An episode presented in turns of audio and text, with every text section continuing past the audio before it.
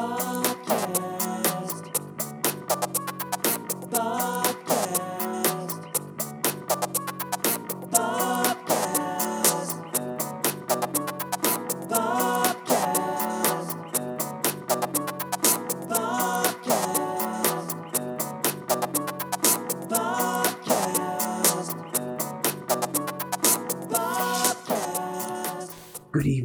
Gentlemen, and welcome to another episode of Bobcast. With you, as always, is Bob, live in the lounge, staring at the Ouija board. Tonight's guest has had a seasoned career, and he's still going. He's the lead singer of the Dead Milkmen, the Low Budgets. Sometimes he calls himself Joe Jack Talcum.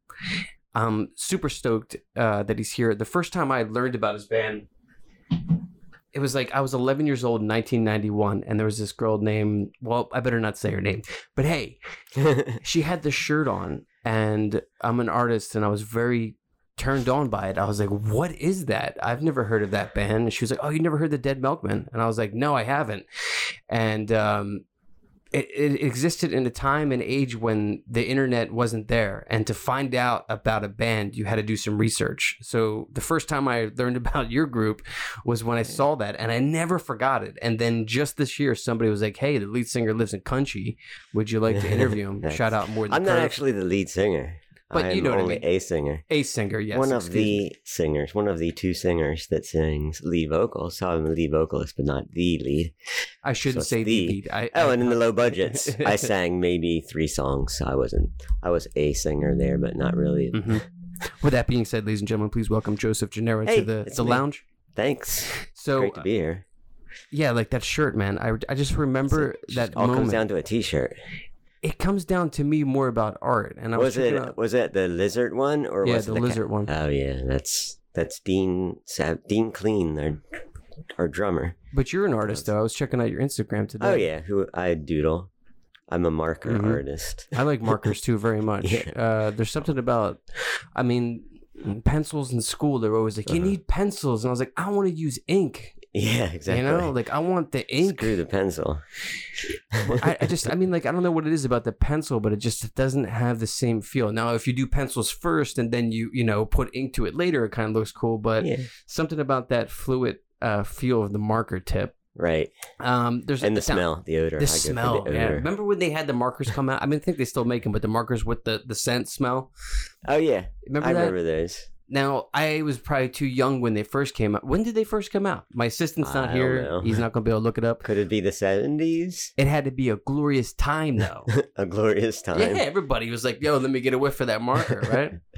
I like the black ric- licorice. I remember pens that were smelly. Maybe that was the eighties. Pens that were smelly? Because we we would get uh, fan mail in the 80s Now Mhm. you get emails and messages on Facebook, but back then we would get actual letters written by young Mhm. young women and men, and you could some of them you'd open up and oh, this is a smelly one. Maybe Yeah. it would be maybe they put perfume in it, but they also that's when I remember those pens that were smelly, smelly pens. I remember uh, the pens too that had the multicolored. yeah, like- those things too. yeah, you could like Sa- yeah. uh, for the people who are uh, watching me Scented right now. Yeah, it's like uh, scented ink. I scented don't know ink, where yeah. what what's happened to it. Well, what's happened to a lot of stuff too is like, I mean, Maybe it causes cancer and they had to take it off the shelves. God, everything. I just found out uh, last week that seltzer is bad for you. What? Yeah.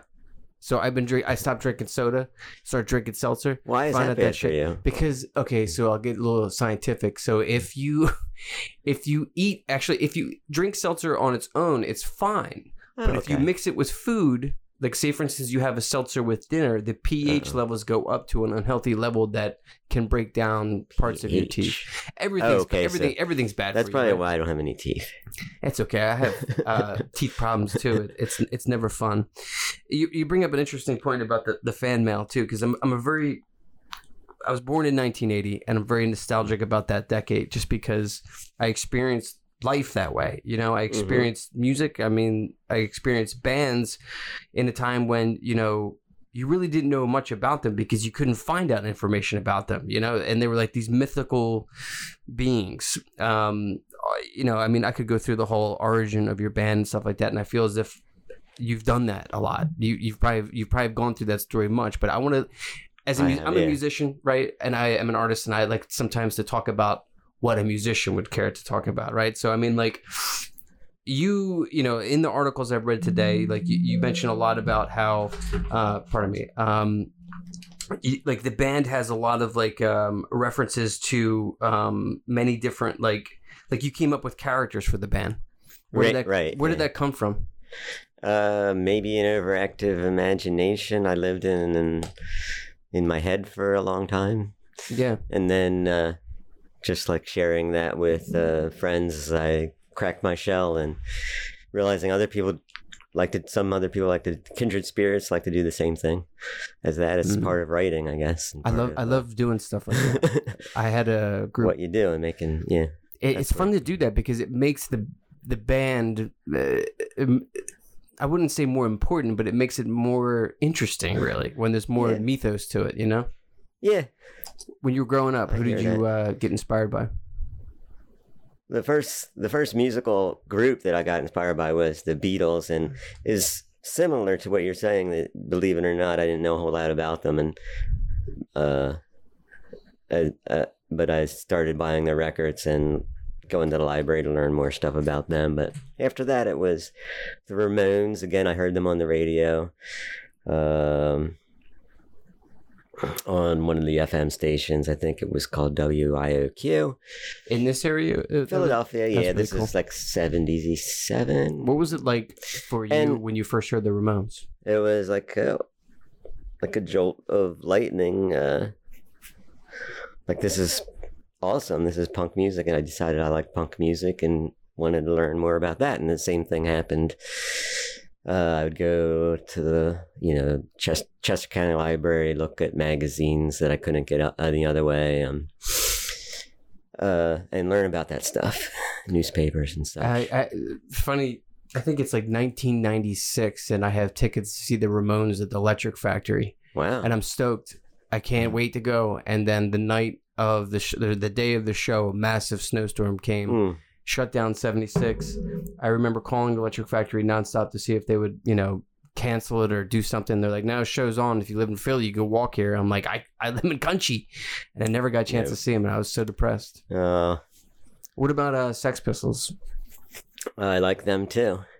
I was heavily influenced. So like the same girl that wore your, your shirt Uh-huh. also turned me on to the Sex Pistols, and for me it was the font, the colors of the pink and the um like the green mixed together. I'd never seen that color combination before. Yeah. I was just blown away by it. And I mean, color, the color, bold, bold colors like that, and new wave. I like new wave. mhm. Yeah, all that stuff that was different that stemmed from me, I guess, hearing the Ramones and wanting to learn more about all that stuff. Uh, the Sex Pistols.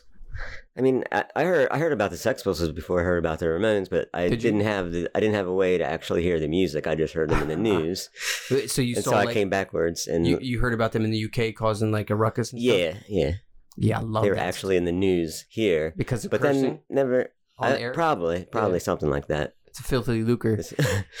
I I love learning about that as a kid. I was only Uh-huh. ten or eleven, and like I, I, it was so hard for me in 1990 to realize that 1976 really wasn't that long ago, but it seemed Yeah. like ages ago to me as a kid. Because when you're a kid, yeah, every It year seems- is even a the. Beatles, as well as I listened to the Beatles as a kid. I remember. I think it's like 91 or so. They put out that ABC five day like mini series. Remember where they Yep, covered yep. each I like I was, that. that's when they they first uh, debuted Real Love, I believe, and I was totally influenced by that. But later in life, when I found out the Sex Pistols only produced and released one album, Right. I mean, how does it get more They punk rock than many that? you know? titles, but just one album's worth of. Yeah, that's. they broke up before they made enough. Yeah, it's crazy. album. Um, And so, yeah, I, I, I got into PiL, Johnny Light, and all that because of that. yeah, PiL's All that post punk stuff. the last uh, tour they did, I saw a performance of theirs on Jools Holland, which Oh, is yeah. one of my favorite shows. I was, I was like, man, nobody makes music like this. you, nobody would think that Johnny would make music like that. Oh, it's so, so like a 90 degree turn. Or, What was that like to experience Public Image Limited? Like when they first came out, nobody knew who- what was next. Like, what were you blown away, or were you? I thought it was pretty cool in Mm-hmm. an arty kind of way, and this was this was happening exactly at the time I was making those fake. Uh, they're, they're not fake music, but they're real music. Uh, those tapes that Yeah. Preceded the actual band, the Dead Milkmen, but it was me and a neighbor and Rodney and and sometimes anybody or anybody else who was there, but we were the three core people writing and Mhm. recording those things, and that was around that time. And I just thought it was it, you know anything like that would influence you know you know a character in the fictitious story Yeah. to do something outrageous and what is the response Yeah, what- from it- fans it's crazy to what- think though. that, Yeah, like it's fun to it's fun to do that. I, I, I actually, I'm a big fan of like when uh, not many bands do this anymore, but when they, you know, they try to make it more of a performance art piece in a way where it's like you're not really sure what's going to happen. Yeah. You know, there's nothing more boring when you. or they because i remember reading that they performed behind the screen and it caused a ruckus because no one could see them Really, i might be confusing it with another band that's cool though. but i think that's what i read about hmm PiL PiL's earliest Oh yes, you know, I did read that. I did read that, and yeah, then you know, what, and that's people- something that w- I would take as what what you know I got to hear this whatever music this is just from the description of how they're Mhm. portraying and or performing it. and then they mimicked it. Now people bands do it all the time. Lots Yeah. of bands open that way with the silhouette, and then the curtain drops, and then there they are, yeah, and you and know. then there they are. But so what was they the got first the audience time? to be outraged at them on purpose. Oh my god, audience outrage is the best. I just re- we could do a whole podcast on audience outrage. I read that um, Madonna just came to Philly and she didn't start the show to like 11, 12, 11, 12 p.m. or something like that. Oh, I hate that. And like people were like waiting in there for Uh-huh. hours. And lots of them had babysitters and she wrapped the show like 2.30 in the morning. Oh, Can you imagine? I mean, like, come on. I, I've seen a couple. I've seen lots of bands, and like I, I'm always. that yeah, that's a different kind of outrage. That's not. I that's don't not. know what that's not good that's kind of selfish yeah, that's outrage. that's. Self- she better have a good excuse for doing I it. I mean, as far as outrage goes, yeah, like the Sex Pistols cursing on live television, Sid Vicious cutting himself up, and then I guess in the there's 80s, GG Allin. See, it's funny you mentioned GG Allin. So I, I work at uh, oldies.com over here. Oh, what's the, that? The warehouse. It's it's on 476. Oh, that's I. There's a either the big banner on the thing. Yes, yeah. okay. So I'm the That's a- DVD, like that's I a- make all the DVD menus there, and I get to watch the movies and stuff and, and create them. But they also have a, a treasure trove of um, CDs. My boss, whom I believe, after I mentioned your name to him today, you know Steve Kaplan. Sound familiar? Yeah, it sounds familiar. He knows. He know, He says he might have distributed your records in Jersey, but he owns the masters to GG Allin. So Oh, he, okay. he he in like the course of like my first month there says to me, uh, in you know, hindsight, he's like, "Oh yeah, I, got those GG Allin CDs. I bought them up," and I'm like, "You what?" So you you helped produce the documentary that came out that uh, Todd Phillips, who directed the Joker, did back in the day. And he's like, "Yeah, that was me. I gave young Todd, I gave him the access to the the tapes, and I thought, ah, this will be whatever." And the, the guy goes on to direct the Hangover series and the Joker, which is now Uh-huh. nominated for 11 Academy Awards. But GG Allin, why is there not a movie on this guy? I mean, like a like a biopic. I mean, it gets no more crazier than outrage. like as far as like what we're talking about Yeah, that. if you don't know who GG know Allin what- is, you gotta Google him right now. Uh, don't watch him with the kids in the room. It's definitely not safe for work. But uh, it's funny because like you know a lot of people like think of the like the '90s, like they'll think of Marilyn Manson and stuff like that. But there is there a Marilyn Manson without a GG Allin? Mm, Who was the first though, in your in your in your experiences? the first one to really Alice really- Cooper, maybe? I don't know. What did Alice do that was so shocking? Was it just because he liked the macabre and he wanted to incorporate that theatrical element, or I guess he had something with doves, similar to what happened Oh, with. uh did he wait? He ate the dove? I don't think he really did, but that may have been the story. Yeah, But uh yeah, crazy. they something where they had live doves and something bad when I'm not exactly sure of the story. But, yeah. Uh, it's parallel to the Ozzy Osbourne thing, I guess. So uh, yeah, there's like rumors of that going back and forth that Ozzy did this, Ozzy did that. Um, like during this time frame, like um, as far like I'm always interested in the recording process. Uh-huh. You know, like the actual recording. When was your first, I guess, professional recording? When did, where did you step We made it in 80, 1984. It got released in 85. And that's big, big lizard in Um, my backyard, right? Yeah. Mhm. We did that uh, at a small eight track but professional recording studio um, that was located on the third floor, and it was called Third Story Recording. The third floor above a cafe that's still there called the White Dog Cafe on Sansom Street in Philly. Oh wow!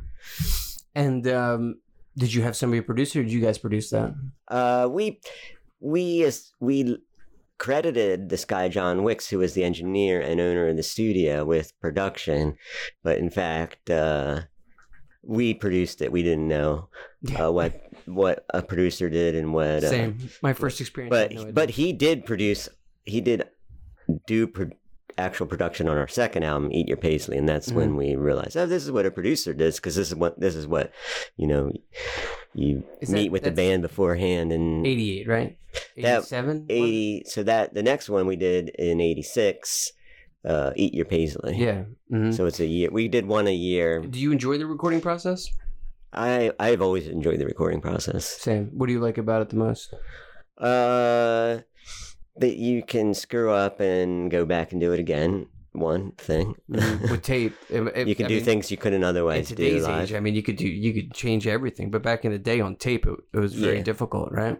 yeah so i found that uh, reassuring um When you record your guitar, how do you like to do it? Do you like what? Do you have a certain setup per se, microphones, directs, or you just put it in the hands of the engineer?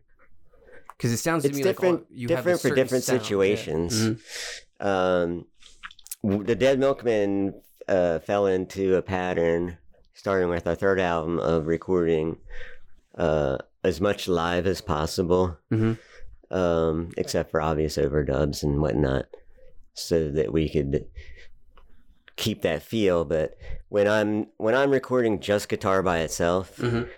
I prefer to be have loudspeakers rather than headphones and Mhm. I don't have to be in the room with the amp. I can be in a control room. That's what I like, and Yeah, I, I enjoy. I don't too. really Mhm. do the headphone uh, studio. I mean, when it's when it's absolutely necessary and I have to do it, like my home recording stuff, I do it. hmm Yeah, when you got to hear it. Um, as far as guitar sound goes, what did you like when you were, you know, formate like when you were formulating your signature sound? Did you have a certain like what was your first distortion pedal? Would probably be a better question. Do you remember? my first distortion pedal was in wasn't really a pedal. It was an old Lloyd's tape, uh, cassette tape recorder. Uh-huh. that was rewired so that uh, a quarter inch jack could go into it. Wow. And and the output would be the headphone output, and that would go back into the amp, and it would just make crazy distort distortion. Yeah, somebody, I think Dave's brother or Dave himself, Dave Blood, yeah.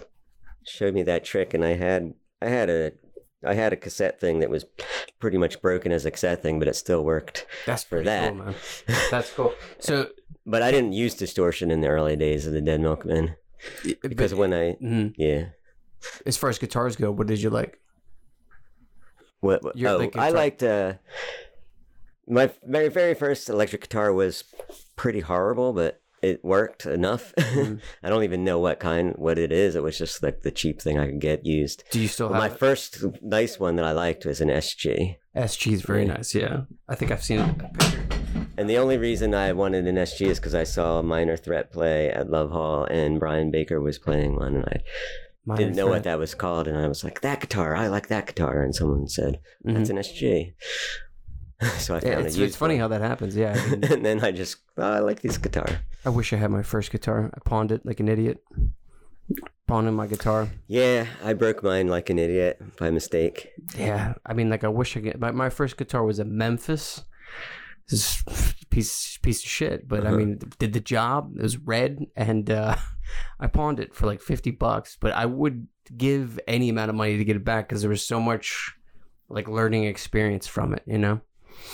So like as the band like starts to develop, um, like what what like describe to me like what's because I'm five and eighty five. I, I have no idea what's going on. Like what what was the scene like back then? What's different now from then, and what do you miss or what do you recollect? Well, you touched on some of the things is that every, there was a lot more word of mouth. I mean, guess guess there still is. There's flyers that people made. I miss flyers, man. uh, but a lot of the personal stuff is pretty much the same. I get when I get invited to play these basement shows, I get an insight on the. Well, it's not really changed too much. They're still playing shows in basements just like Yeah. they were in '85, uh, eight, eight, or the '80s. Um, there were more shows in VFWs than I think there are now. I don't know Yeah, why. it's, it's funny you say that because I've played a few VFWs. Uh, maybe they still are. They're, they're not as many though. yeah, it's not a I venue that's touted as much as like you know Yeah. uh, the Fire or something like that in Philly. But I mean, Yeah.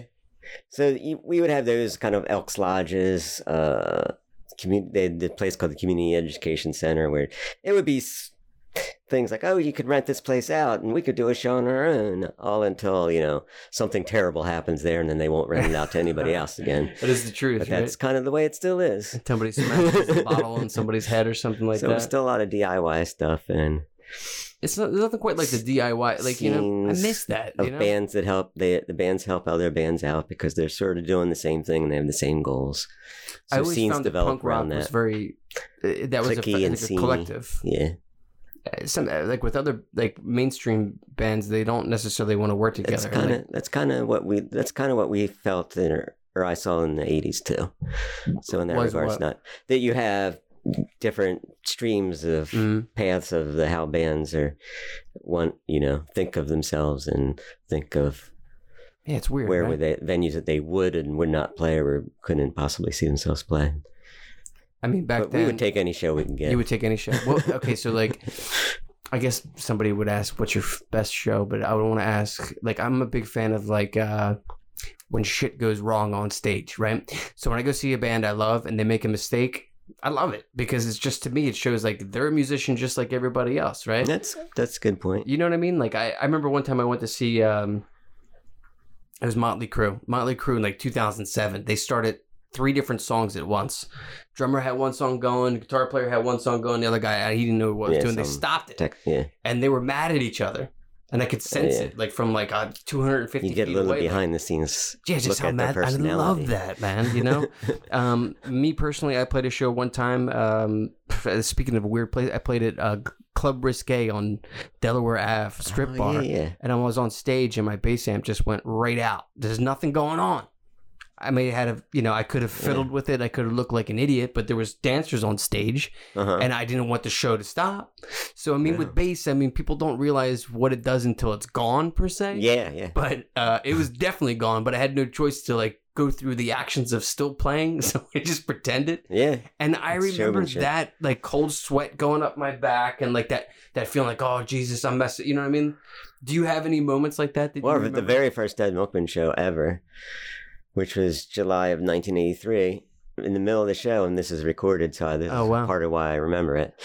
Uh, my amp completely dies, but the band keeps playing. It was oh one of God. those songs. I think it was Right Wing Pigeons. I might be wrong, but they Mhm. just make an extended thing out of it, and they're they cover for me uh, another uh, musician in a different band who plays saxophone started playing sax solos over top of the band, vamping over just the one riff Yeah. of the song, Mhm. and Rodney Rodney's like making up stuff on the, on the spot to I'm go sorry to along hear with that, it. man. Huh? So I'm sorry to hear that happen. but it was it was kind of cool because uh, it was devastating for me in that moment but the fact that the band kept the show going like Mhm. that until i could get another amp someone helped me put another amp and it also shows the com- community spirit of the Yeah. diy show thing Mhm. that we had and it was our first show and that was to me a great sign It, it's that the band works together that way that, well we'll probably Yeah, I mean, work okay in future shows that's insane, man. That that had to be. But I would hate I would hate breaking a string. This is way before I had the money to buy a second guitar backup. And, Oh yeah.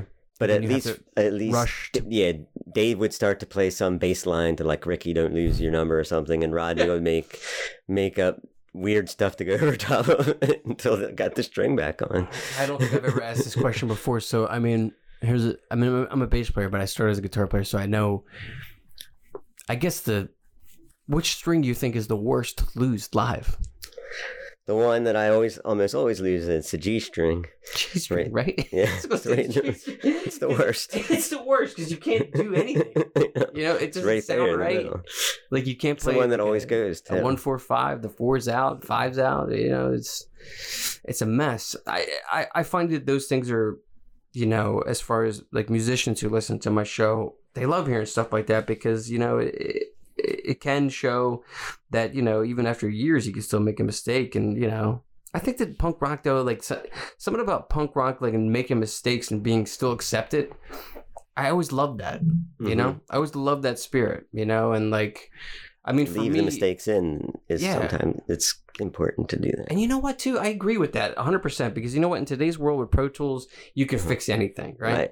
Sometimes when, like, okay, going back to your favorite group growing up, the Beatles, right? hmm The stuff that they did in the studio, right? When you sit there and you actually figure out how they did that with the material, or excuse me, the equipment they had. Right.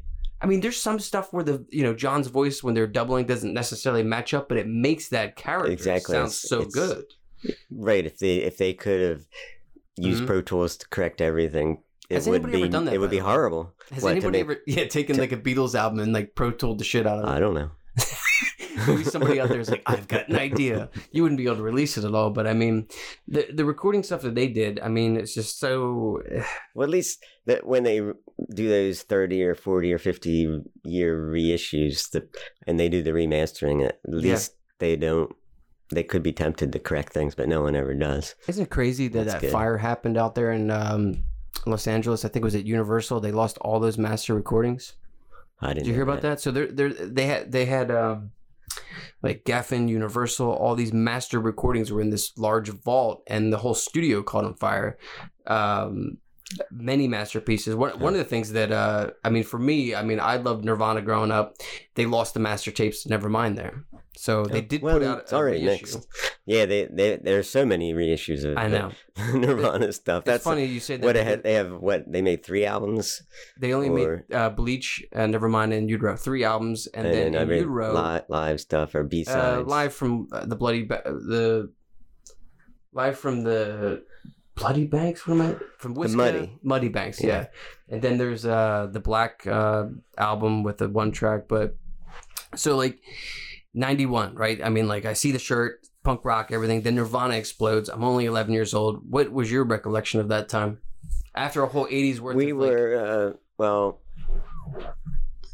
when when I heard that album, we were recording the Soul Rotation album, yeah. Which was completely at the other spectrum of.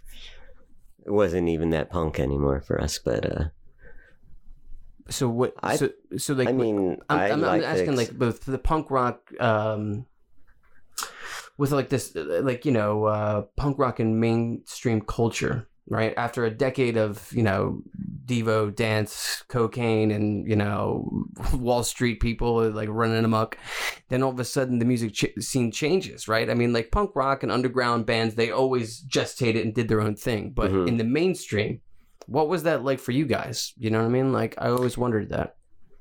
We were- we were not ever really that much in in the mainstream. For us. with it being introduced into the mainstream and then you know what i mean like now people are like talking about punk rock or they're talking Oh about yeah.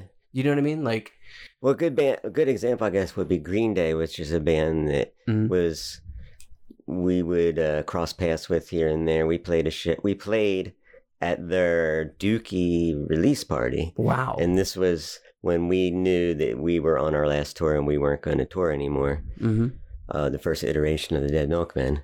So it was almost like, well, watching them was like saying, well, this is where it's going now. It's probably going to explode because look at all the people here going crazy over this. was that in oakland It was in San Francisco. very cool so you played the, their cd release party that's crazy Correct. That was when CDs were king.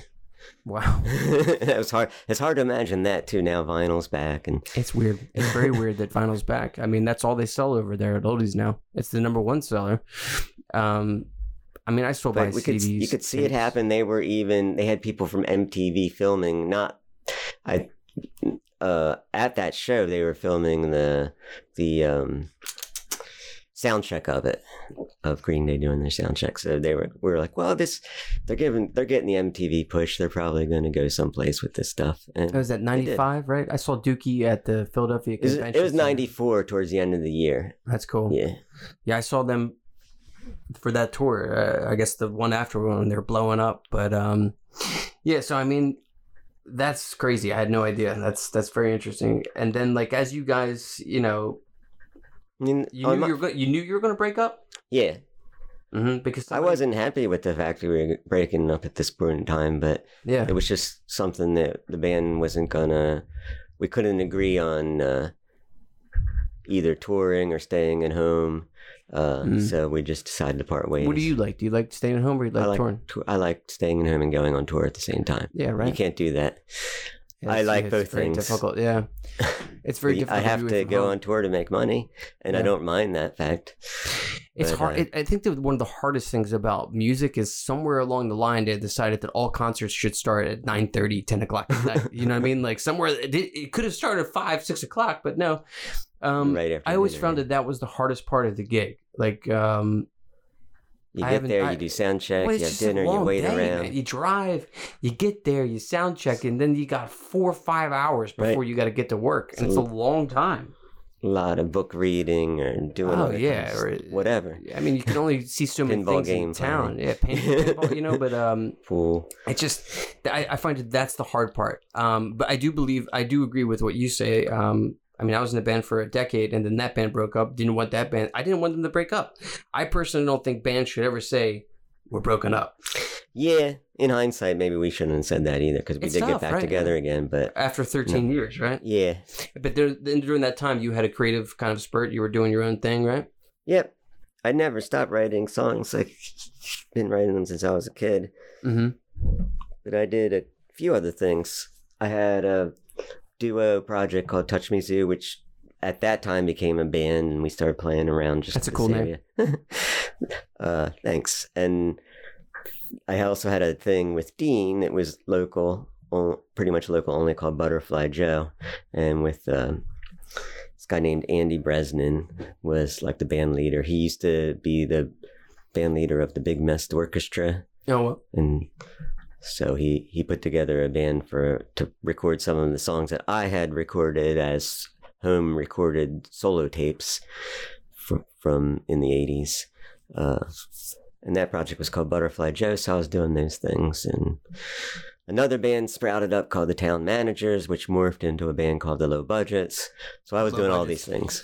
You guys you guys play a lot of um the low budgets played around town here right? Yeah the Low Budgets was the most active touring band of those four projects I just mentioned really how We far do you guys go we did two European tours out to Greece and back. Uh, mostly, we based ourselves in Germany when we were there. Uh, but what's the music scene in germany like uh, they loved our style of punk rock, which I guess you could call pop punk, sort of. mm-hmm. Which was uh, this guy named Chris Siegel, who goes by the name Chris Peel Out, was the main songwriter for that band and half the songwriter for the Town Managers. But he was the he was the uh, idea guy behind the low budgets. Mm-hmm. he himself now lives he stayed in germany he liked it so much there he didn't come back after our last tour and that's how we Wow. broke up in 2008 but we had a, we had a, we had an eight year run of, of fun That's cool. and instead of guitar in that band i played a keyboard which was I saw a picture of that. old japanese like a farfisa knockoff called Oh, Teisco yes. checkmate Dude, And there's keyboards. it's What tough to maintain but fun to play uh, uh, keyboards that are like from that. I'd love that sound. Yeah, it's just a it's a, a sound you can't get on any digital. You probably wouldn't want to, but once you get it, you don't want anything else. yeah. you can't digitally re- reproduce it. Germany. Everybody says Germany's got the best uh, scene. I think they uh, like punk, I guess, is what I'm saying. Yeah, it's fun like to punk, yeah. it's fun to tour countries that you you know countries like in the Eastern European area. I found It's got to great great. people. Great feeling like when somebody knows and there's connects so many with you. so much DIY stuff. really. Yeah, Mm-hmm. And uh, that was like eight years, and then I, I guess I mean you guys. we toured U.S. quite a few times too. Yes, well I saw. I, Canada. saw- I saw a bunch of uh, tour dates. I mean, did you guys travel by uh, van, bus? Yeah, Chris again. Chris is oh, one of those guys who always as long as I knew him, always had a van. We would run one down Mhm. in the ground and get another one, travel. Yeah, I had a. Uh, her name was van. Eleanor, and she was a Ford Econo line. I can't. I remember the the Yeah, model, if I'm familiar with the Econoline. God, I love that thing. That had a VHS player in the middle. You know. Yeah. and then we ripped out the back window so we could piss out the back on our way back from New York City. You played uh, Arlene's Grocery too, right? Yep. Yeah, I played there once. Uh, we, we we we made the stupid mistake. You know how small those streets are, right? Yeah. I mean, like we made the mistake. Yeah, we used Greenwich to do this Village. thing where you know where the Golden Dragon is over there, in Plymouth Square. Yep. So uh, our manager's family uh, ran that restaurant, or still runs that restaurant, excuse me.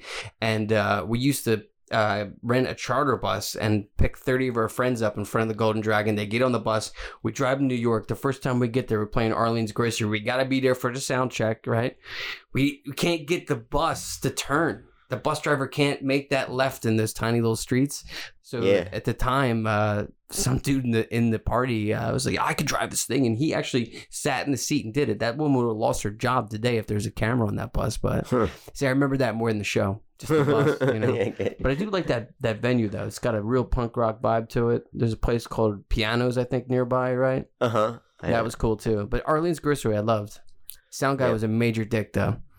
Yep, they all, every place like that. they- Every sound guy's a dick. What's up They're with like- that, Joe? They have like 20 bands a day they have to do in these places daytime shows, nighttime shows. post nighttime They're just always dicks. They're They- always. and- I mean, I shouldn't say. I mean, I, did meet I a couple shouldn't. I don't know why. Maybe that's just the type of personality that becomes that. But do you think it's because they couldn't get a band together? I don't I know. don't know. I don't know. I just had too many bad experiences with Yeah. sound guys. But hey, you know, there's got to be one because without sound guy, you're in a lot of you know trouble. Once the band gets back together, I mean, what's what's your um, jubilation like? What's your feelings towards it? Like when the Dead Milkmen got back together after the hiatus. Yeah, but we were. al- I was already doing like the solo thing, uh, and doing a lot of touring. Did you Um, feel it just- compelled to do it in all those 13 years? Uh, not originally, no. We we were asked a few times to get back together, and we were declining shows. I was, Rodney was. Mhm. I'm kind of surprised that we actually accepted this one for Fun Fun Fun Fest. That was a 2008, but I was pleasantly surprised. It was one of those things where each of us was asked individually, and each of us said the same thing. I'd like to do it, but I really doubt that the other the other two would. And Mm.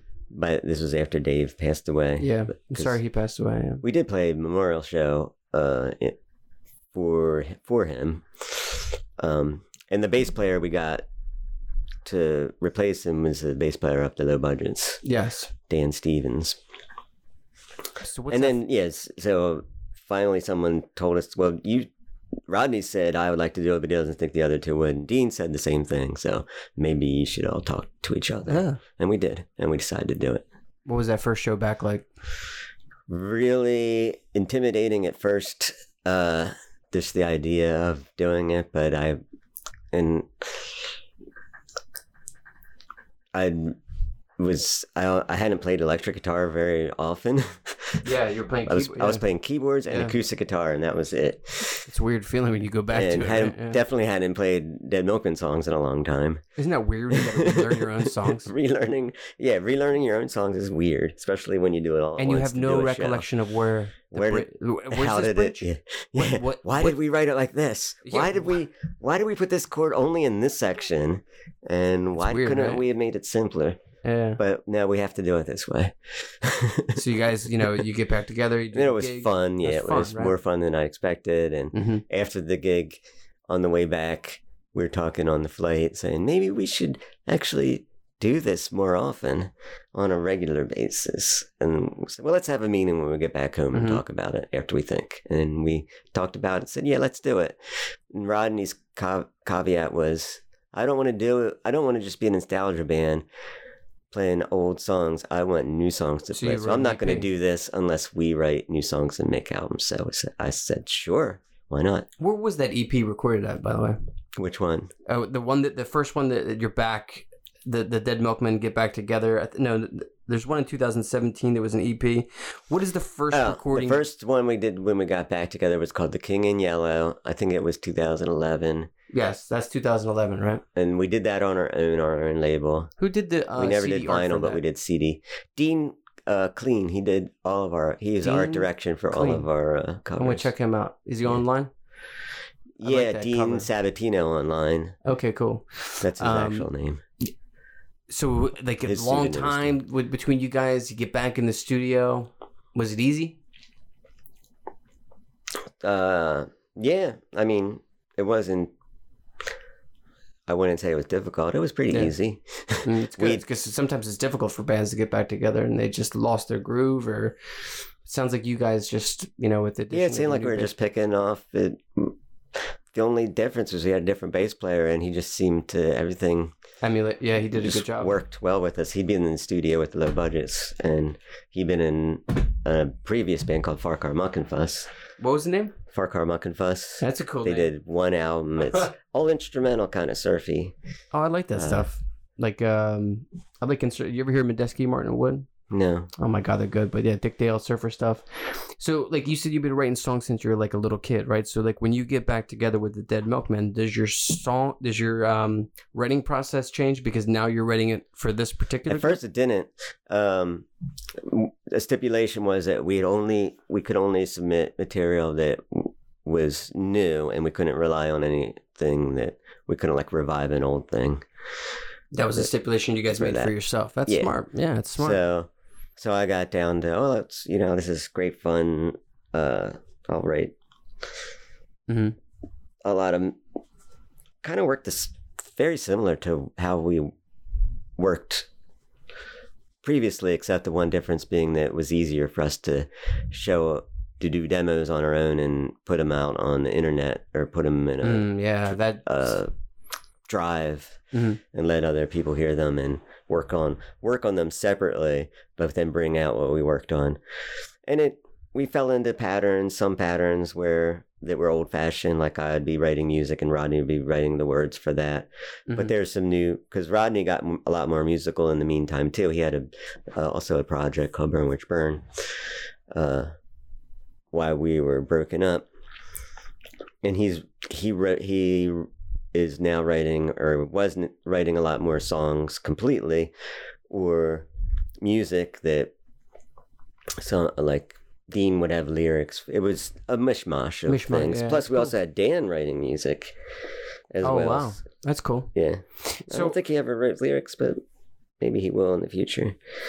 So, but uh, so we have another you had another that way. songwriter. Yeah. Um, so like you know, in the interim process between when the band broke up and then the band gets back together, the whole, I remember like it was like 2008, 2009 or so. I got on, I was like, on Pandora and like uh, the money was good.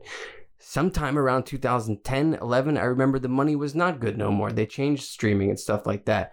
How did you feel coming like back? Like you knew it obviously with all your solo stuff and like that, but seeing how music has now changed in 2020 versus you know uh, you know 1985 when you had to have it i am in the same um, culture that i still want to go out and buy my cd i want to hold it you know Mhm.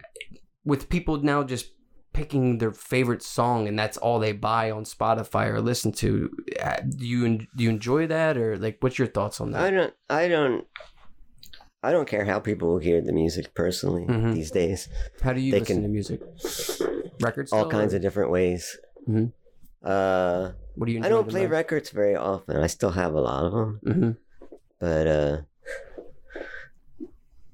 I I enjoy going to Bandcamp and Mhm. finding stuff I've never heard before, It's going cool on find that, recommendations of other things. Or Yeah, I enjoy that too. When you you you discover a group that's Yeah. still like fresh in their, you know, Right. fertility into coming into this world as a band. and being able to tell someone else about it, or yeah, I still make mix, not tapes anymore, but mix CDs for my own self to listen to Love on it. MP3 CDs. I made tapes too. so I digest music as both albums, but then I also I've been doing this also since the since the seventies, mm-hmm. making mix things, and I can see why that's fun. It's so much fun to make. I mean, there's nothing quite like a mixtape. I'm guilty als- also of hearing an album like on iTunes and saying, "Well, I only really want this song, so I'm just going to buy that." Yeah, it, And I for- still buy MP3s in this day of Same, streaming, so same. I'm, not as for, an artist though that I like, I want to get that full album. I still want to hold Yeah. it and I want to like read the notes, you know, like where it was Yeah. like recorded and stuff. But um, I have yet to so I have yet to pay for a streaming service on music, same. but I don't maybe do someday. Don't do it. I mean, I have a bunch of friends who are like, "What's your? Are you on Spotify?" I- Like my bands are on Spotify, but right? I'm not. You know, like I just don't want to. um I don't know. I don't want to pay for it. You know what I mean? Like it just se- seems like if I want to pay for the, the the band and the time that they spent recording it, you know. well, like- yeah, and I that's probably why I I'll buy CDs at shows and I'll buy yeah. I want to buy things from Bandcamp or I want to give the band the most money I possibly can. Really, Yeah, it's it's very tough for a band in their you know infant stages. Um, it's funny because you know we talked a lot about punk rock and stuff like that, pop punk, different things. Like when you look at today's um, music, pop culture music today, is there a punk rock presence? yeah. What do you feel it in? Uh, I'm not saying there isn't. I just want, I'm curious to see like what artists now inspire you that have that root. uh, the Mega Yeah, which is a group I'm going to be touring with in February. I have to check them. The Mega Yeah, Yeah, the Mega Yeah. that's a badass name too. Who Uh, else? Anybody else? You're touring F- with them? FOD I still saw- has the Your punk tour spirit. starts next week, right? January 22nd, I believe, right? Are you no, on no, February 14th, February 14th? Okay. And where's that first show at? uh, New Haven, Connecticut.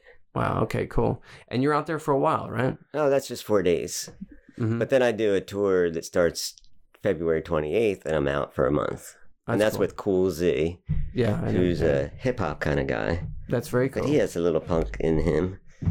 Uh, I think hip hop is kind of a product of punk in especially a way. indie hip hop. Yeah, Yeah, Well, something about. I mean, It used ever, to be that hip hop and punk were friends. Yeah, friends. Yeah, I, I, re- I remember. I mean, even in the nineties, friendly I felt that way. genres. I mean, like, um, I felt a strong connection to both Nirvana and the Wu Tang Clan. I felt that they both Oh had yeah, this um, energy that you know, and like I, I love '90s hip hop. I feel as if '90s hip hop. I mean, there's a couple groups now that kind of emulate that, but that that large presence is kind of gone for me in a way.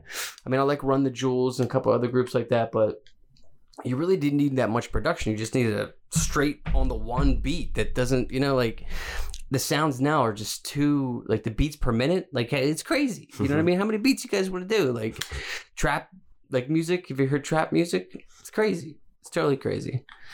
But I, I find that inspiration can come in many different forms. You know what I mean? Sometimes it comes in the form of a girl wearing a shirt that I ask a question, and then she tells me about the dead milkman. Sometimes it could be, you know, even a bumper sticker or something like that. Like I was talking about with the color font, you know.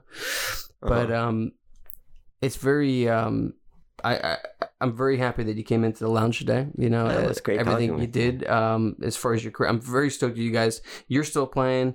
There's still a presence uh, online. I did some uh, research today. What was the one question? Oh, the one question that I was going to ask, and it's probably the question you probably get. I'm going to ask it at the end. Um, the location for uh, Punk Rock Girl. Where is that? Is that in Philly? most of it's Philly. There's Is that some. sh- we stole some scenes in the Cherry Hill Mall, but it What's was the now main location? The main location was Eastern State Penitentiary. I knew it. Okay. I thought it was. Yeah. I told my coworker, I was thinking that's got to be Eastern State. Penitentiary, and they were like, yeah. um, Location Scout found that place, and we went with it. How long did it take to make that video? Oh, it seemed like forever, but I think it was only a day and an afternoon. Wow. A day that started at the before the crack of dawn, like four thirty. So I remember seeing that on MTV when I was Yeah. just a little boy. Now, uh, I'll be 40 in like, uh, what, seven days. And now to sit across from you is kind of, you know, art imitating life in a way, you know?